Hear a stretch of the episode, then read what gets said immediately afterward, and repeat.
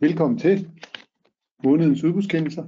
Vi er Jeg hedder Louise, Dalgaard Pedersen. det er rigtigt. Jeg hedder Andreas Christensen. Og vi øh, er tilbage nu her efter en velfortjent øh, vinterferie nu også. For en af os, ja. Ja, det var, min var ikke velfortjent. Det, det var bare, ikke, bare, der var bare ikke så meget ferie. Nej. Og vi har en skærm bagved, der har fået en lys forbindelse. Bare så I ikke bliver forvirret af det. Den bliver ved med at blinke, men der pokker, som de siger, lev med det. Det er vist det bedste, vi kan gøre her. Ja, Vi kan i hvert fald ikke fikse det, så det, øh, det er sådan der der. er en stakkels mand, der har svedt i en halv time over den blinkende skærm. Så nu har vi opgivet det. Ja. Så, øh, men, øh, men ellers så er vi tilbage i topform øh, med de sædvanlige temaer. Vi har nogle en, en flot stak kendelser med, vil jeg sige. Mm, Øh, Så skal vi ikke bare kaste os ud i det? Det vi har, um, vi har sådan lidt, lidt travlt, tænker jeg faktisk, hvis vi skal nå det hele igennem. det kommer lidt an på, hvor meget du snakker kan man Det sige. er nemlig så sandt, Sådan er det. og så er vi Sådan rigtig plejer i gang være, allerede. Ja. Og den første kendelse, det er om vægtløftningsudstyr. Yes.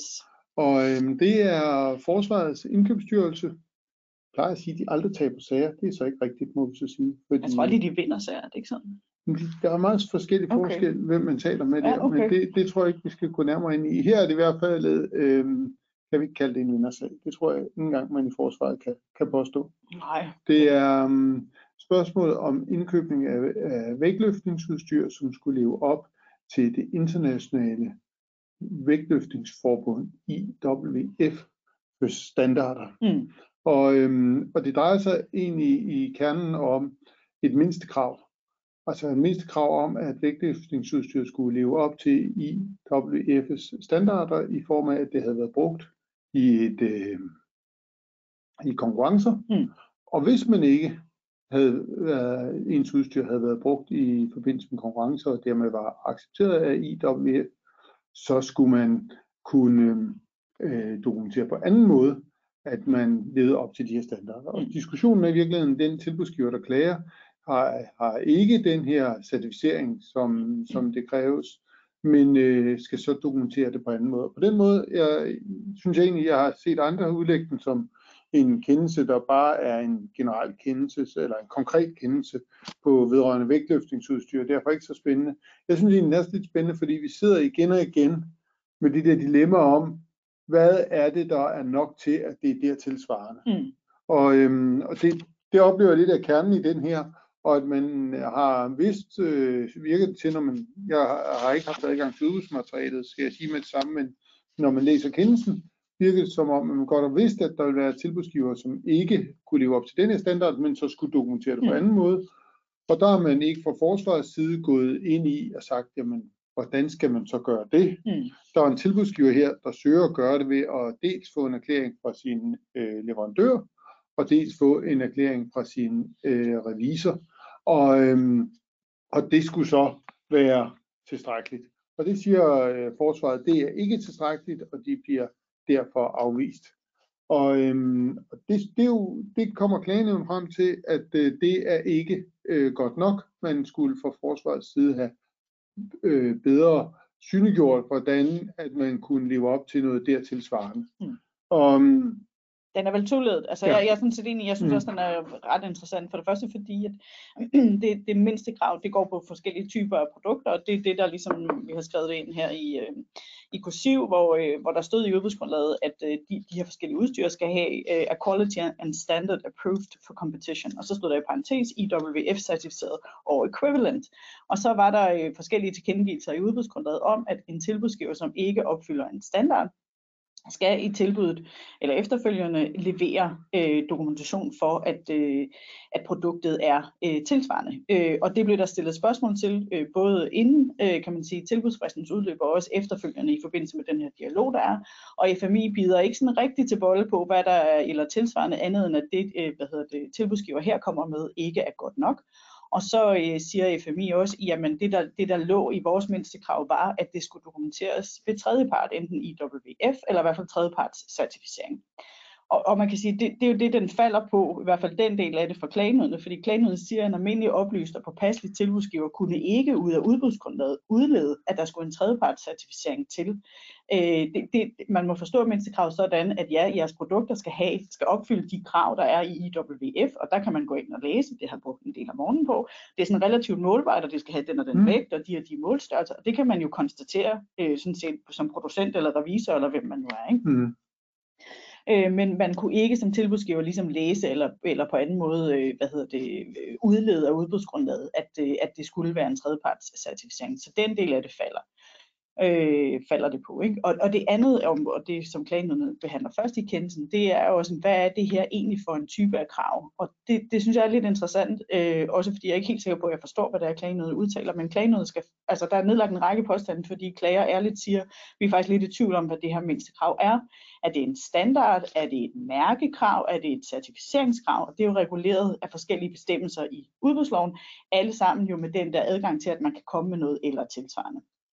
Og klagenødene de øh, starter med at forholde sig til, hvad er det her for en, for en fisk, og konkluderer, at, at det her det må være en standard, men det må også, som jeg forstår klagenødene, må det, er det også en ulovlig standard, fordi at IWF er ikke et standardiseringsorgan, som kan lave de standarder, der kan henvises til i udbudsloven og der ved jeg ikke, der, der blev jeg lidt forvirret også, fordi jeg ville nok ikke have læst det her som en standard, jeg ville have læst det som et, altså, som Men det, jeg tror, det de siger, det er, og var det en standard, mm. så havde det måske så skulle vi gå ned en anden vej. Det er det ikke, så Nej. er det en teknisk specifikation, og så må man gøre det. Så må man gøre det på en anden måde, ikke? Ja. Men, men, men udtaler jo så også, at ja, så er det i strid med øh, udbudslovens 41 overhovedet at have det som et krav, fordi det ikke er en standard. Og det var måske der, hvor jeg så tabte ja. øh, lige tråden en lille smule, ja. fordi så blev jeg egentlig lidt usikker på, om kunne man så overhovedet have det med, eller altså hvad, hvad er det så for en fisk? Ikke? Mm. Men, øh, men den falder på det, men den falder primært på, at ordregiver ikke øh, i virkeligheden stiller for høje krav til den der eller tilsvarende dokumentation. Øh,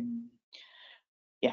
Jamen spørgsmålet var, om den var faldet, selvom man ikke har stillet de høje krav, fordi at IWF standarden ikke var en lovlig standard at bruge. Men det er lidt sådan, jeg læser klagenødene. Jamen det er det, det, du lige pludselig trigger i mit hoved. Sådan havde jeg ikke set det, men jeg ja, har ikke Det kan også være, at jeg har læst det helt forkert. Det ja. ved man jo aldrig helt. Men, Fordi øh... det vil være jo endnu mere interessant ja. i virkeligheden. Ja. ja. Så den er måske... Jeg oplever, at der er ret store udfordringer med de her standarder. Altså, jeg ser, at folk mm. kræver alle mulige standarder i deres udbud. Mm. Øh, ISO-standarder og andet. Også nogle, hvor man kan spørge, altså, hvor har I fået det fra, ja. at den skulle være relevant? Er det en tilbudsgiver, der har læst ind i øret på jer, at det skulle være spændende, eller for der er nogle af dem, hvor jeg kan sige, de er ikke, vi havde for noget tid siden en standard for, med noget kørsel, en miljøstandard, hvor det, det var bare ikke egnet til kørsel. Altså det kunne lige så godt have været en bager, der, der opfyldte det, hvilket der i øvrigt også var en tilbudsgiver, der kom en støtteerklæring fra en bager, mm. der var mest ment som provokation. Men øhm, så man skal virkelig, øh, jeg synes det er i hvert fald et godt eksempel på, at når man, hvis man bruger sådan nogle standarder, så skal man virkelig have tænkt så grundigt om, når man gør det. Øh, for jeg synes jo ikke, det er helt irrelevant at sige, at det skal være det internationale vægtløftningsforbunds krav, det skal leve op til. Ja, det ved jeg ikke helt. Det, altså, jeg ved på, at det skal være godt udstyr, men, men Ja, det, det ved jeg ikke. Det, men, men man kan sige, det, ja. det udtaler klagenøden jo ret firkantet. Det er jo en ordregivers ret at mhm. definere, mm. hvad, så, så, og det bliver sådan set også betvivlet i klagesagen, var det her et usagligt krav. Og det mener klagenøden ikke, der er, siger, at det er ligesom inden for ordregivers øh, skøn at, at vurdere, hvilke krav er nødvendige. Og det her forsvaret vurderet var nødvendigt, fordi det er udstyr, der skal bruges rigtig meget. Og derfor er det rimeligt at stille de her krav. Ikke? Det er vel også, for man kan sammenligne sin præstation i det fra et lokale til et andet og det er udstyr, der er sammenlignet. Det, det er jo det, der er tanken. Men nok, nok om det. Ja, det, det er i hvert fald... Nå, det er den, i hvert fald... Er, den er i hvert fald spændende, og den er, den er spændende både i forhold til de der krav, øh, fordi det, det ser vi rigtig meget og mere og mere af, og så særligt den der eller tilsvarende formulering, som jeg tror langt de fleste ordregiver jo har i deres materiale, men hvor meget få vil vide, hvad vi skal gøre af os selv egentlig, hvis vi får noget eller tilsvarende. Ja. Øh, og det, det man i hvert fald skal overveje, det er, at det nok, synes jeg, at det nok, at der kommer en producenterklæring, eller skal der en tredjepartsverificering til, fordi det, det vil jo være helt afgørende for en tilbudsgiver, tænker jeg. Yes. Godt. Det næste kendelse, den er også ualmindelig øh, spændende. Den drejer sig om aktindsigt. Yes. Og den læste jeg i hvert fald med, med stor interesse. Ja. Fordi øh, jamen, jeg synes bare, at vi har så mange af de der aktindsigtssager, hvor det er jo sådan lidt et, øh, mm. et svært skøn, om man skal, hvad man må undtage, og hvad man ikke må undtage. Ja. Og jeg tænkte lige bare helt kort, selvom jeg godt ved, at tiden går, men bare sige lige proceduren, når man beder, kun fordi der er ofte nogen, der ringer om det. Men du skal Og- ikke forsvare, du er jo i gang, du kører bare. Ja, jeg køber bare, ja. Øh, når man øh, får sådan en aktindsigtsanmodning i noget udbudsmateriale, hvor det er jo typisk fra en tabende tilbudsgiver, der beder om vindende tilbudsgivers udbudsmateriale eller tilbudsmateriale, så er proceduren jo den, at man skal partføre øh, den vindende tilbudsgivers øh, om, hvorvidt der er forretningshemmeligheder. Hvis de kommer tilbage med, at der er forretningshemmeligheder i det, så, eller andre grunde til at, at, at undtage fra aktindsigten. Typisk er det, fordi det er det, vi kalder forretningshemmeligheder. og så skal man øh, tilbage og, øh, og selv lave vurderingen, om det er Mm. øh, forretningshemmeligheder. Det, og det er jo der, hvor men så synes, den erkendelse er så spændende, fordi den giver en ret fin gennemgang af nogle elementer, som jeg synes, vi igen og igen sidder og siger, er det forretningshemmeligheder, er det ikke forretningshemmeligheder? Jeg vil samme sige, man kan jo ikke bare lave en konklusion fra den her kendelses konklusioner over til, at det samme vil gælde i jeres udbud. Vi er nødt til at lave en konkret vurdering hver gang. Øh, fordi det, der er forretningshemmeligheder for den ene, er ikke nødvendigvis for den anden, men den giver alligevel nogle, øh, nogle, nogle fingerpeg om det, og de går simpelthen igennem tilbudslisten og priser. Det er den, Mm. det er den første, de siger. og det er delpriserne. Ja. Og der siger de, og meget interessant, for det er også det, vi har sagt gennem flere år, øh, at man ofte vil kunne undtage delpriser fra aktindsigt. Det er sådan ligesom udgangspunkt, og så siger de, at er der noget særligt, der gør sig gældende her? Nej, det er der ikke. Derfor kan de godt undtages. Mm. Så kommer de så til beskrivelser af enhederne og øh, antallet af enheder I tilbudslisten. I tilbudslisten lige præcis. Mm.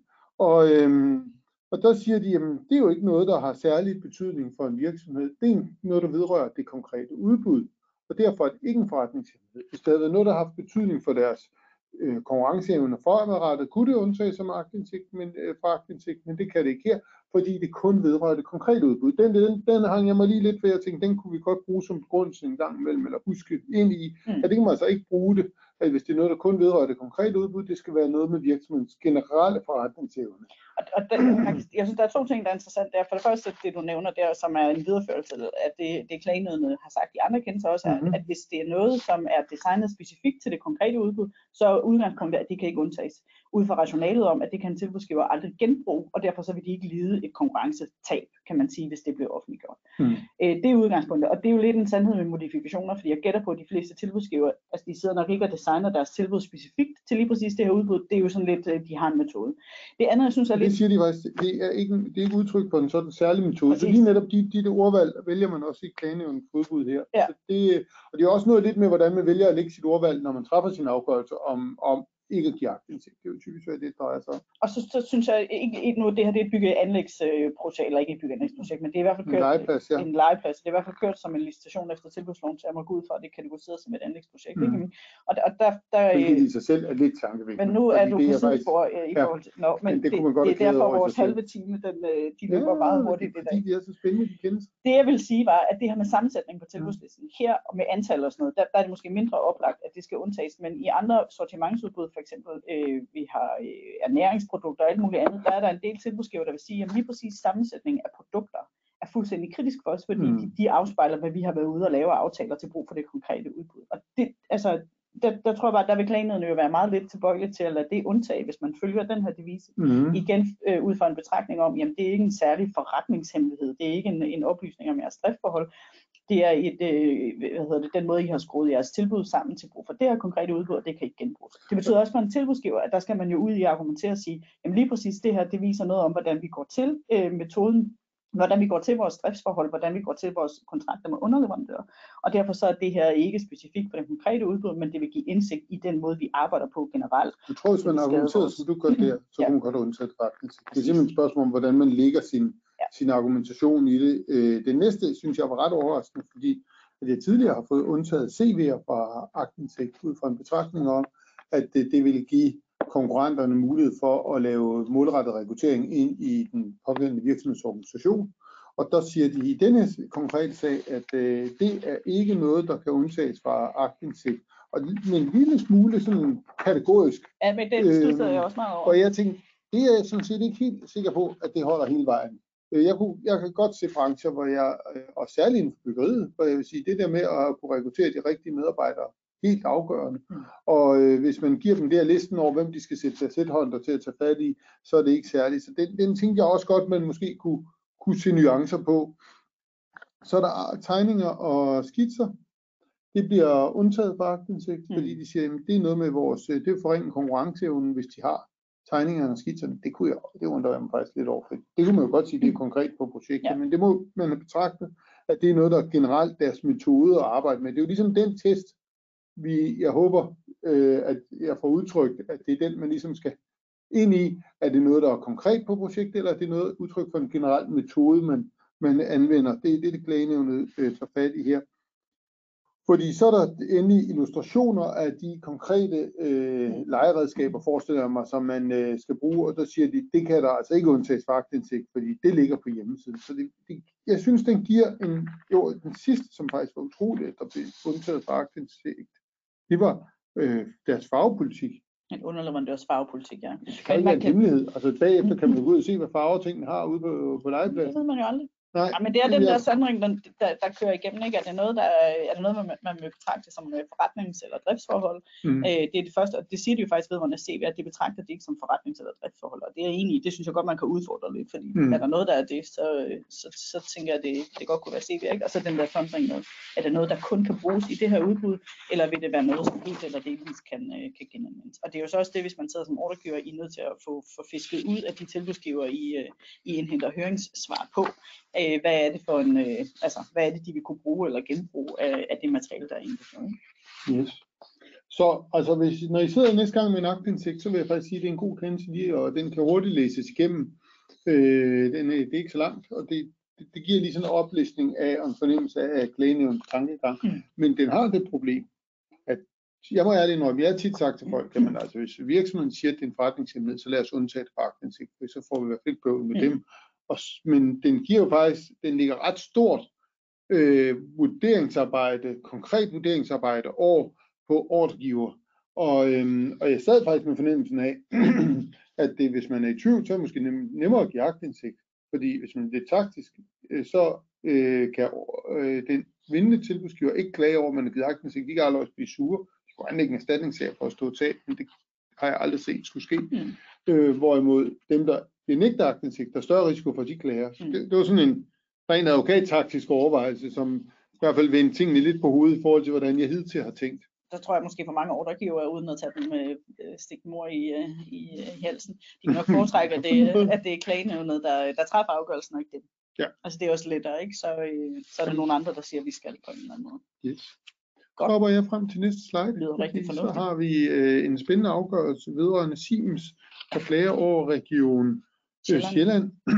og, øhm, og det drejer sig om øh, en, en lang række forhold, øh, hvor man var utilfreds. Det, den bærer måske lidt præg af en af de her tilbudsgiver, som er øv og gerne vil have den igen. Og det øh, har jeg bare et, øh, en stærk fornemmelse af, at det ikke noget, klagenævnet har oplever har en stor beskyttelsesinteresse. Det, jeg synes også, jeg, øh, jeg sad også og tænkte, der var øh, en del påstande, som ikke var nedlagt. Eller sådan, jeg sad og synes, der var en del ting i, i faktum, hvor jeg sådan sad og tænkte, sådan, hm, det virker lidt mystisk. Eller sådan. Så jeg synes også, for mig i hvert fald, var jeg også lidt tilbage med sådan, jeg havde, jeg havde en del flere spørgsmål, end dem, der lige blev Ja. besvaret i klagesagen faktisk.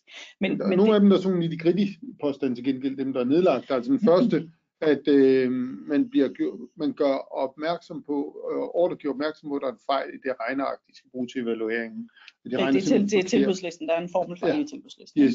Og det gør man opmærksom på tre dage inden tilbudsfristen, og så udsender øh, ordregiver en, øh, et, et, et besvarelse og siger, at det er rigtigt, der er en fejl. Vi beder tilbudsgiver om at rette de her fejl.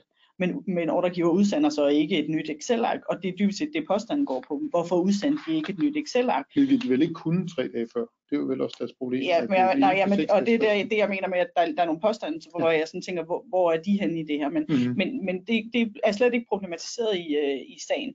Øh, og, øh, og jeg synes også, det er ret oplagt, at regionen nu siger, jamen vi skrev jo ud, hvad I skulle gøre. Alle tilbudsgiver havde korrekt gjort, hvad vi, altså havde selv rettet de der formler. Der var ikke nogen, altså der, hvor, hvor er, øh, hvor er overtrædelsen? Mhm. Og det, det, derfor får, øh, får klager jo heller ikke medhold i det. Men jeg synes jo godt, man kunne spørge, jamen må man godt det tre dage inden? Er det ikke sådan ret vigtigt i, øh, som minimum? skulle plejer seks dage fristen at være fuldstændig hellig og ufravigelig, ikke? Jo, eller i hvert fald hvis det er en væsentlig ændring, altså en ændring, der har Mm. betydning for, øh, for, for dit tilbudsafgivelse, ja, så skal du i hvert fald forlænge fristen. Ikke? Og jeg tænker her, det, det har, i min verden vil det have direkte betydning, fordi de skal sidde ret. Men jeg synes, den er jo positiv i den forstand, at, øh, at klagenævnet til synligheden ikke betragter det der med formelfejl som verdens største problem. Og det der i hvert fald har jeg haft nogle øh, hvad hedder det, samtaler øh, om igennem tiden, det her med, hvor meget må vi egentlig ændre i formelfejl, før vi begynder at, at gå ind og pille med noget, der faktisk er evalueringskritisk. Og det virker som om, at der er klagenævnet sådan relativt large omkring det. Hmm. Øhm, Men der tænker jeg bare, Louise, det er også derfor, jeg måske startede lidt med min sang om, her er det en klager, der lidt klager på bagkant Mm. og, og, og gerne vil. Og det, fordi den der form fejl kunne godt være blevet tillagt større betydning under andre omstændigheder. ja, Måske. måske. Altså, hvor, hvor øh, det næste påstand nemlig også sådan lidt sådan en, hvor man tænker, ah, kom nu. Altså, at de har fået lov til at demonstrere deres. Der har været sådan et vindue inden for øh, nogle dage, hvor man kunne vise sine produkter. Det Mhm. kan så, der er kun en dag ledig, da, da den vindende tilbudsgiver kommer og vil demonstrere sine produkter lige netop den dag. Kan de ikke, derfor får de lov til at gøre det uden for vinduet Mm. øh, den tidsmæssige periode. Og det må man sige, har det gjort nogen reel forskel overhovedet? Ah, det har det nok ikke, vil jeg Men til gengæld kunne man godt skrive, hvad skal sådan en demonstration? Det står mig ikke helt klart, hvad den egentlig skulle. Og det har været den de, spændende de påstand. skulle ud ja. og ja. besigtige et referenceanlæg, øh, og planen ligger til, ligger til grund af det er en eller anden form for teknisk afklaring, uden at det sådan helt står mig klart, hvad det egentlig er. Øh, så så det, det, det er også, det, det, der tænker jeg også, det, det var sådan et aspekt af det, jeg synes var lidt, lidt mystisk. Ikke? Ja. Øhm, så klager de også over, at de mener, at der er en, der er en uklar terminologi i udbuddet. Det er fordi, øh, hvad hedder det, regionen opererer med A og B-krav, hvor A er mindstekrav, B-krav er evalueringskrav, og så er der noget derimellem.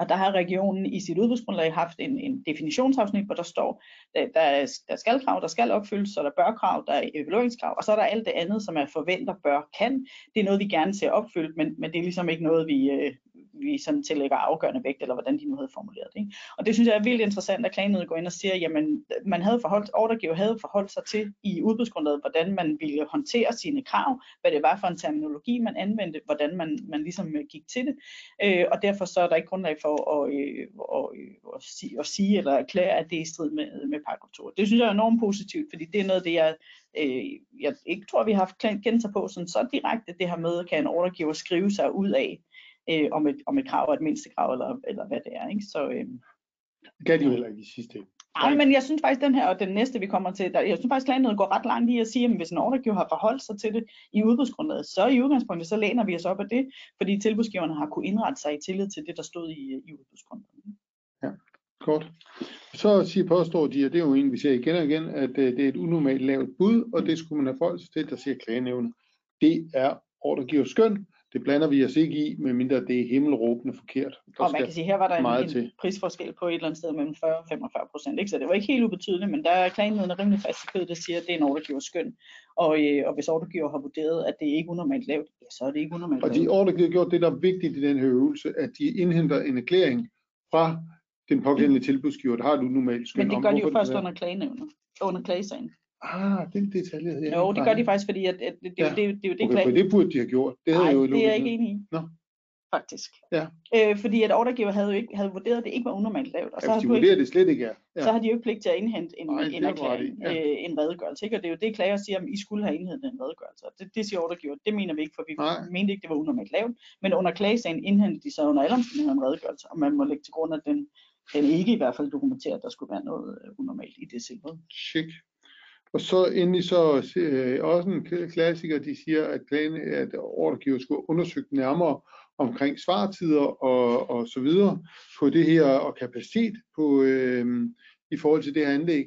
Og det øh, siger øh, på udbud, øh, man må godt lægge tilbudgiverens oplysninger til grund. Hmm. Det har de også sagt meget gange, så øh, ikke noget vildt og voldsomt i den. Men den næste kendelse, Ja. øh, vi har fik lige et spørgsmål, om det ikke er i strid med forarbejderne til offentlighedsloven, når man øh, fra klagenævnets side i forhold til aktindsigt siger, at man skal lægge sig op af branchevurderingen. Så det er forarbejderne til offentlighedsloven, der, der siger, at man skal læne sig op af branchens vurdering, tror jeg. Ja, Øhm, man kan sige, at det, der står i forvejen til offentlighedsloven, det er jo, at udgangspunktet er, hvis en tilbudsgiver siger, at noget er omfattet af, af drift eller forretningshemmelighed, så er der en formodning for, at så skal oplysningen undtages fra aktindsigt.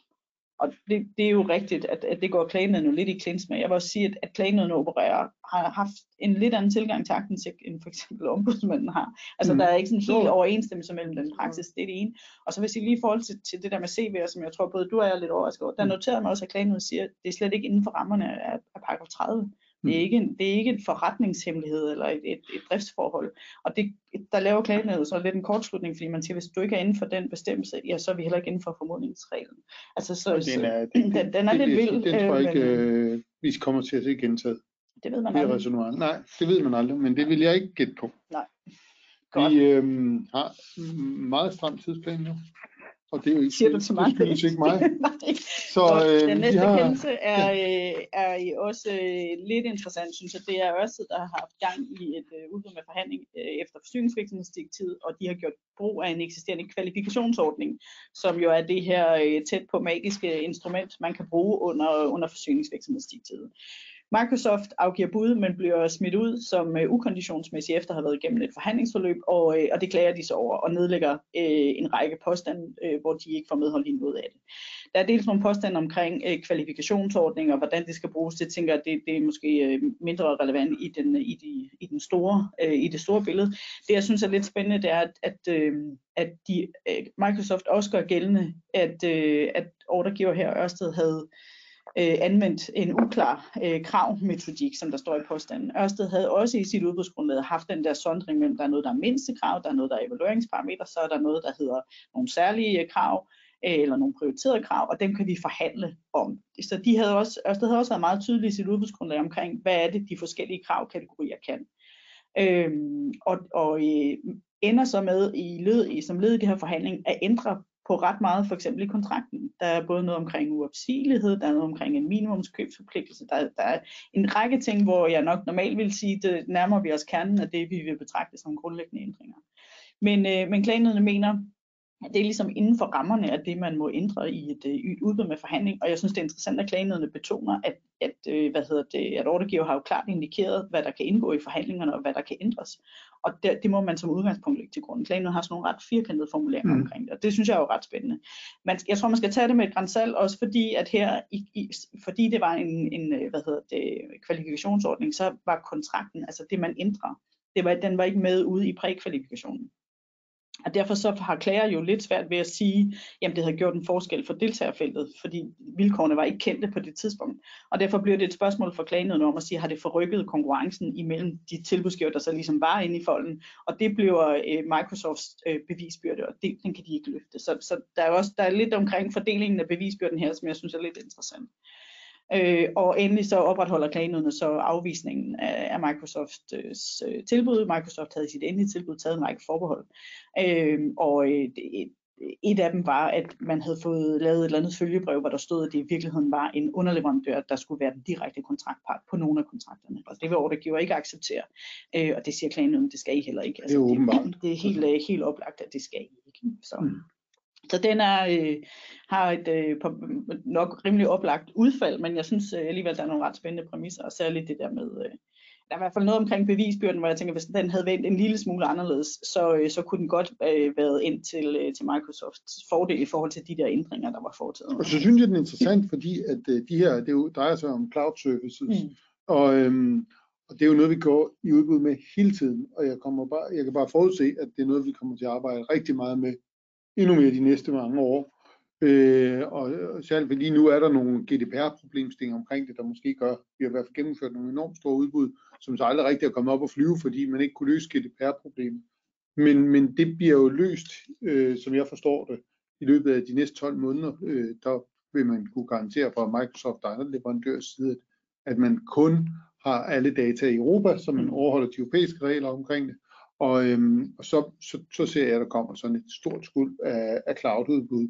Og det, derfor er det jo spændende at læse alle de afgørelser, mm. der kommer om, øh, om cloud-udbud, fordi vi, vi kommer alle sammen til at, at kigge rigtig, rigtig tæt ind i det. Og jeg tænker lige præcis den der tilgang med, at man kan ændre ting i kontrakten, er jo også helt vildt vigtig, fordi alle, der har været øh, bare haft en, en halv lillefinger i cloududbud, ved godt, at der sidder tre formentlig max øh, store hvad hedder det, leverandører, mm. og de har deres standardbetingelser, og dem hverken kan, vil eller skal de fra vi fra på en eller anden måde. Ikke? Så, så det gør også bare udbud af en, en lidt, øh, lidt særlig øh, øvelse, og, og derfor er det jo super positivt, hvis vi ligesom kan lægge klanernes tilgang til grund og sige, at vi kan godt gå ind i et forhandlingsrum, hvor vi kan have et ønske om et, om et øh, udgangspunkt kontraktuelt, men hvor vi godt ligesom ved, at, at det, det er ikke helt sikkert, at det kommer til at se sådan ud, når vi er færdige. Jeg, jeg var overrasket over, at de gav så spidt et arbejdsrum, mm. øh, og jeg tænkte, gud, om det var en enig svale, eller hvad det er, at det fordi det forsyningsvirksomhed, men jeg også bemærket, at de har helt ekstraordinært sat fire dommer på den her sag. Mm. Og det øh, giver for mig sådan en indikation af, at man også fra klagenævnens side mente, at det her, det var måske en principiel sag, mm. der var vigtigt at have, have, have lidt ekstra kræfter på. Det kunne i hvert fald være en tanke, man kan have, når man sidder og læser den. Yes. Det bragte os frem til, til tiden. Så har vi nogle øh, andre kendelser til, til gode en anden dag. Hvis at, øh, De er heller ikke så relevante for, øh, for danske forhold, vil jeg sige, så dem kan I, øh, dem kan I læse, hvis I lige sidder med, med de emner.